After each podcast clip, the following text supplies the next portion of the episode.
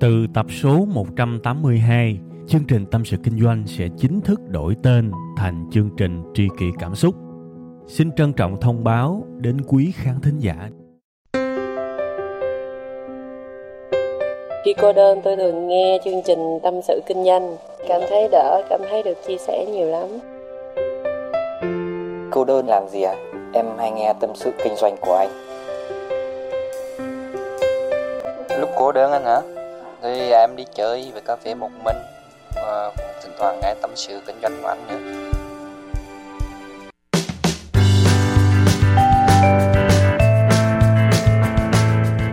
Mến chào các bạn, lại là sáng thứ hai và lại là chương trình Tâm sự Kinh doanh tại website là tâm sự kinh doanh.com. Bữa nay thì à, tôi lựa ra một cái chủ đề mà bảo đảm là phải nói là hot sình xịt luôn.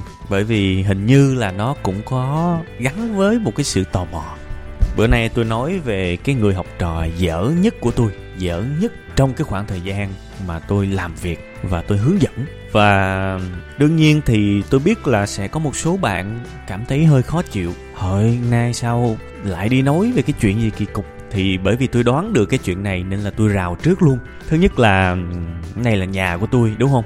Tâm sự kinh doanh là nhà của tôi, chuyện này là chuyện của tôi và chuyện thật nữa nên là không có việc gì ngại mà mình nói về câu chuyện của mình, tại nhà của mình cả. Đấy. Và cái thứ hai, đương nhiên, sống trên đời phải có biết điều, biết trước, biết sau. Kể lại thì đương nhiên là ai mà nhẫn tâm, nhẫn lòng mà nói ra tên tuổi của người ta, đúng không? Thành ra tôi sẽ không nói chi tiết về cái người học trò dở nhất của tôi.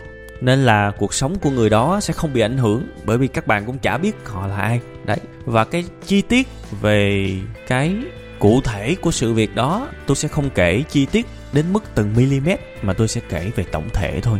Nên sẽ chả có ai bị ảnh hưởng cả, ha.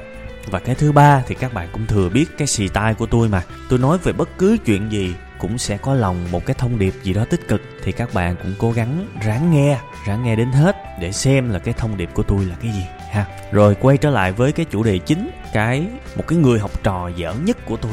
Và cái chuyện này là chuyện hoàn toàn có thật luôn các bạn. Tôi đã từng hướng dẫn cho một anh và anh này phải gọi là tôi phát điên vì cái anh này luôn. Bởi vì tôi dạy cái gì anh này cũng không hiểu. Kể cả tôi dạy tới cái mức mà cắt nghĩa, chi tiết nhất có thể và về nhà tôi quay một cái video, tôi hướng dẫn chỗ này chỗ này chỗ này chỗ này gửi qua, nhưng mà anh vẫn không hiểu. Đấy, và tới khi mà tôi mới gọi lại cho anh này, tôi bảo là, thôi bây giờ anh mở TeamView đi. TeamView có nghĩa là một cái phần mềm điều khiển máy tính để tôi xem cái lỗi anh gặp là gì. Thì tôi mới vào cái máy tính của anh đó, tôi xem. Thì những cái lỗi mà anh ấy đang gặp, tôi quay một cái video, tôi gửi qua trước đó rồi và chính xác y cái lỗi đó luôn. Vậy mà anh ấy bảo là anh ấy không làm được. Trong khi đó cái lỗi ông gặp y chang. Nên là nhiều khi muốn điên luôn các bạn. Muốn điên luôn. Và tôi cũng tự hỏi bản thân mình là, ủa, ông này ông nào mà sao kỳ cục vậy? Và xin lỗi các bạn nha.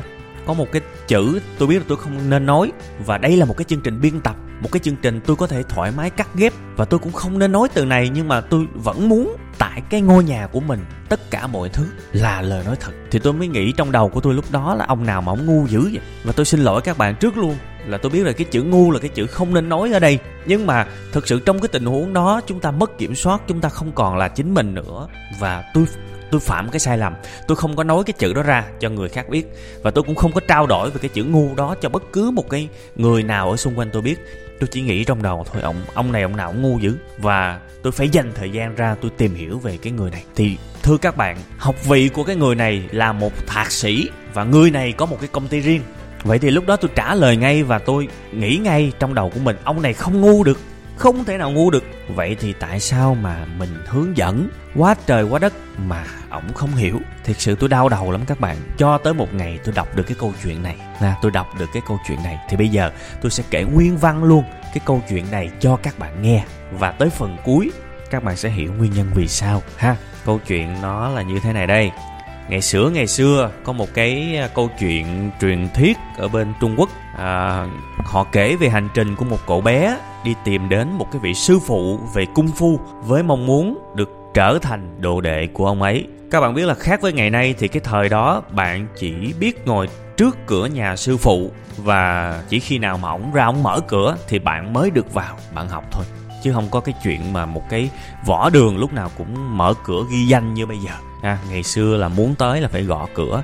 Các bạn nhớ là cái phim của tôn ngộ không đó. Tôn ngộ không mà gặp cái người sư phụ đầu tiên của mình dạy phép thuật đó thì cũng như vậy đó. Đâu có phải muốn vô là vô đâu. Thì cái cậu bé này cũng y như vậy đó. Cậu bé kiên nhẫn và chờ đợi. Thì đợi hoài thì cuối cùng cái người sư phụ ấy cũng đi ra ngoài. Thì sư phụ mới gặp hỏi cậu bé là con muốn cái gì?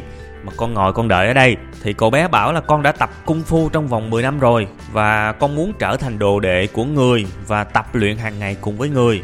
Người ở đây là thầy đó các bạn. Thì ông thầy ông mới nói là ok à, mời con vào à, mời con vào bên trong. Đấy sư phụ hỏi tiếp là con biết cái gì về cái môn võ này? Cậu bé ngay lập tức thuật lại một cách đầy đủ nghiêm túc và gọi là là chuẩn mực các động tác và các thế võ mà mà mình đã luyện tập trong vòng 10 năm qua. Đấy, thì trong lúc mà cậu bé nói đó thì sư phụ mới lắng nghe và rất là chăm chú. Sư phụ gật đầu. Nói chung là cái cậu bé này học võ từ nhỏ rồi nên kiến thức cũng khá ok, ha. Cậu bé nói tới đầu thì sư phụ gật đầu tới đó và tỏ vẻ rất là hài lòng. Thì cuối cùng sư phụ mới bảo là, được rồi, ta sẽ dạy cung phu cho con, nhưng trước tiên con phải vượt qua được một bài kiểm tra nho nhỏ của ta như thế này. Đó thì nghe tới đây cậu bé cũng hơi run. Bởi vì cái cảm giác mà được học một cái ông thầy nổi tiếng, một cái ông thầy lưng lẫy rất là đã. Và bây giờ là cậu bé đã thành công được 99% rồi. Từ dưới núi mà đi lên đây, một cái chặng đường xa ngồi đợi mấy ngày, bây giờ được chuẩn bị, được được lựa chọn rồi. Chỉ còn duy nhất một bài kiểm tra thôi. Mà cái bài kiểm tra này nếu mà làm không được, thì phải quay xuống núi trở lại. Thầy không nhận. Đó cũng khá hồi hộp, nhưng mà vừa hồi hộp nhưng cũng vừa mừng. Bởi vì còn một cái bước nhỏ thôi. Đấy, và cậu bé đinh ninh ở trong đầu của mình là tôi sẽ biểu diễn cái võ báo hình quyền. Đó, báo hình quyền để show off, để chứng tỏ cho sư phụ thấy võ công của con cao cường như thế nào Để sư phụ nhận con vào học. Đấy, tuy nhiên thì sau đó thì sư phụ lại làm cho cậu bé có phần hơi hụt hẫng Bởi vì sư phụ chỉ rót duy nhất một chén trà cho cậu bé. Ông ông rót và cứ rót rót hoài vào cái chén trà đó cho tới khi chén trà vừa đầy luôn, vừa đầy vung luôn, nha. Thì sư phụ mới mới bảo với cậu bé là nếu mà con có thể rót thêm trà vào cái chén này mà trà không bị tràn ra ngoài thì con sẽ được sư phụ nhận thì lúc này cậu bé mới ngạc nhiên, cậu bé mới nghĩ gì trời? Mình lên đây mình xin học và mình hy vọng được khoe những cái ngón võ những cái chiêu thức võ công để mà cho sư phụ thấy là mình có khả năng. Tự nhiên bây giờ ông bắt mình ngồi mình rót trà, cái bài này, cái bài gì kỳ cục? Đó, mà thiệt ra thì nhìn vào cái ly trà thì nó đầy hết rồi.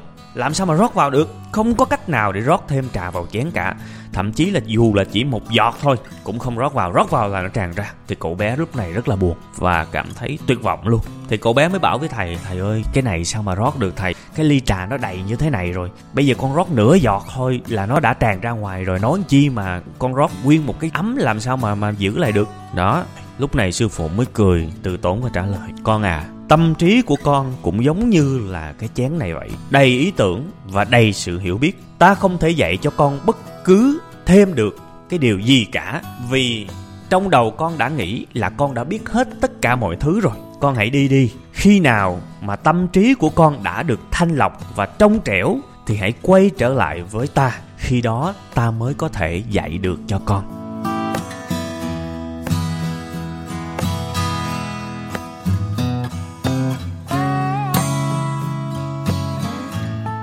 Và các bạn thấy có cái gì đó nó quen quen với cái người học trò mà tôi cho là dở nhất của tôi không? Nó cũng giống như y chang cái cậu bé này thôi. Cái anh học trò đó, ảnh quá giỏi. Ảnh làm tới thạc sĩ. Ảnh là giảng viên của một trường đại học. Ảnh là chủ của một công ty. Tức là cả một cái quãng đời đến thời điểm này của ảnh, hình như ảnh đi dạy người ta không mà ít khi nào ảnh là học trò lắm. Và ảnh lớn tuổi hơn tôi nữa. Thành ra khi mà tôi hướng dẫn ảnh, thì ảnh không chấp nhận ảnh là một học trò. Và cũng vì cái lý do đó mà ngay từ đầu tôi đã từ chối, nhưng ảnh một mực muốn học, đấy, một mực muốn học. Và tôi thì không bao giờ tôi dạy riêng, nhưng mà anh này rất năn nỉ, bởi vì công ty của anh đang gặp vấn đề, rất muốn học.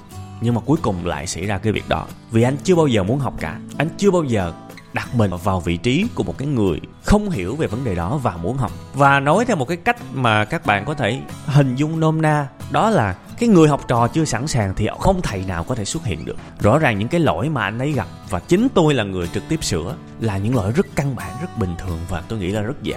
Và tôi đã dành rất nhiều công sức ra để hướng dẫn. Nhưng mà ảnh không có xem hoặc là ảnh kỳ vọng tôi sẽ dạy theo cái cách mà ảnh muốn, chứ không phải là dạy theo cái cách mà tôi nghĩ là sẽ tốt nhất cho anh. Và thế là chia tay tan vỡ cái lòng của người học trò đó như là một cái ấm trà vậy. Bây giờ anh đầy quá rồi, anh giỏi quá rồi, cái tôi anh cao quá rồi, thì tôi rót được cái gì vào nữa, đúng không? Và sau khi mà đọc cái câu chuyện này, thì tôi cảm thấy có cái gì đó thanh thản. Thanh thản vì cái lỗi bây giờ nó share ra. Đương nhiên tôi phải có cái lỗi gì đó, tôi dạy dở hay như thế nào đó mà tôi không giúp được.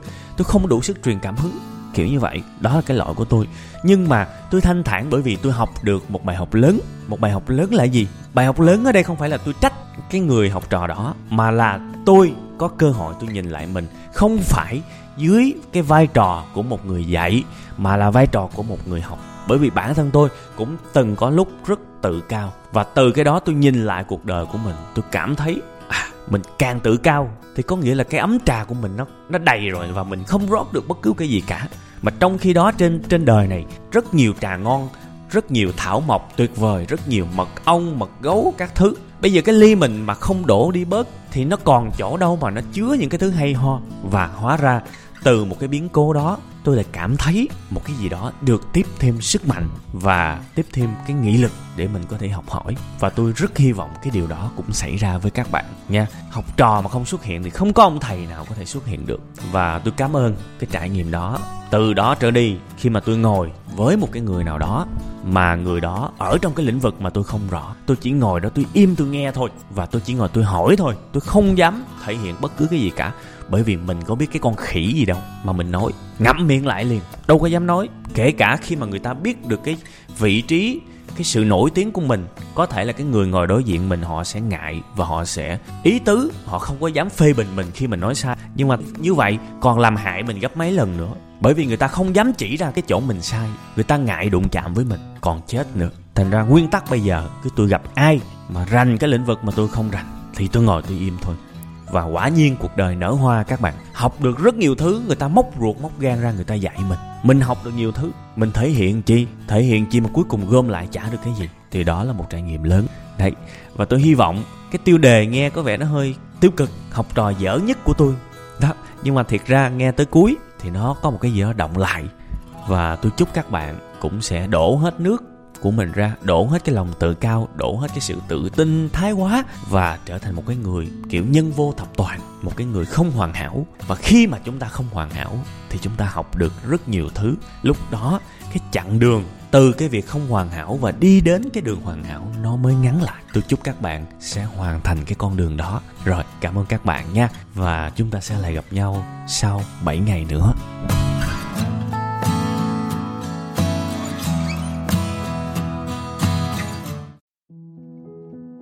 Từ tập số 182, chương trình Tâm sự Kinh doanh sẽ chính thức đổi tên thành chương trình Tri kỷ Cảm xúc. Xin trân trọng thông báo đến quý khán thính giả. Cảm ơn tất cả quý vị khán giả đã ủng hộ và yêu thương chúng tôi trong suốt thời gian nhiều năm qua. Chúng tôi hy vọng chương trình với tên mới sẽ mang đến cho quý vị và các bạn nhiều yêu thương, nhiều sự quan tâm và nhiều cảm xúc hơn. Quý vị và các bạn cũng có thể nghe lại tập 181 ở phần cuối thì ở phần đó tôi có giải thích về lý do tại sao đổi tên chương trình. Tôi hy vọng tất cả mọi người có thể cảm nhận được tinh thần của tri kỷ cảm xúc. Một lần nữa xin cảm ơn thật nhiều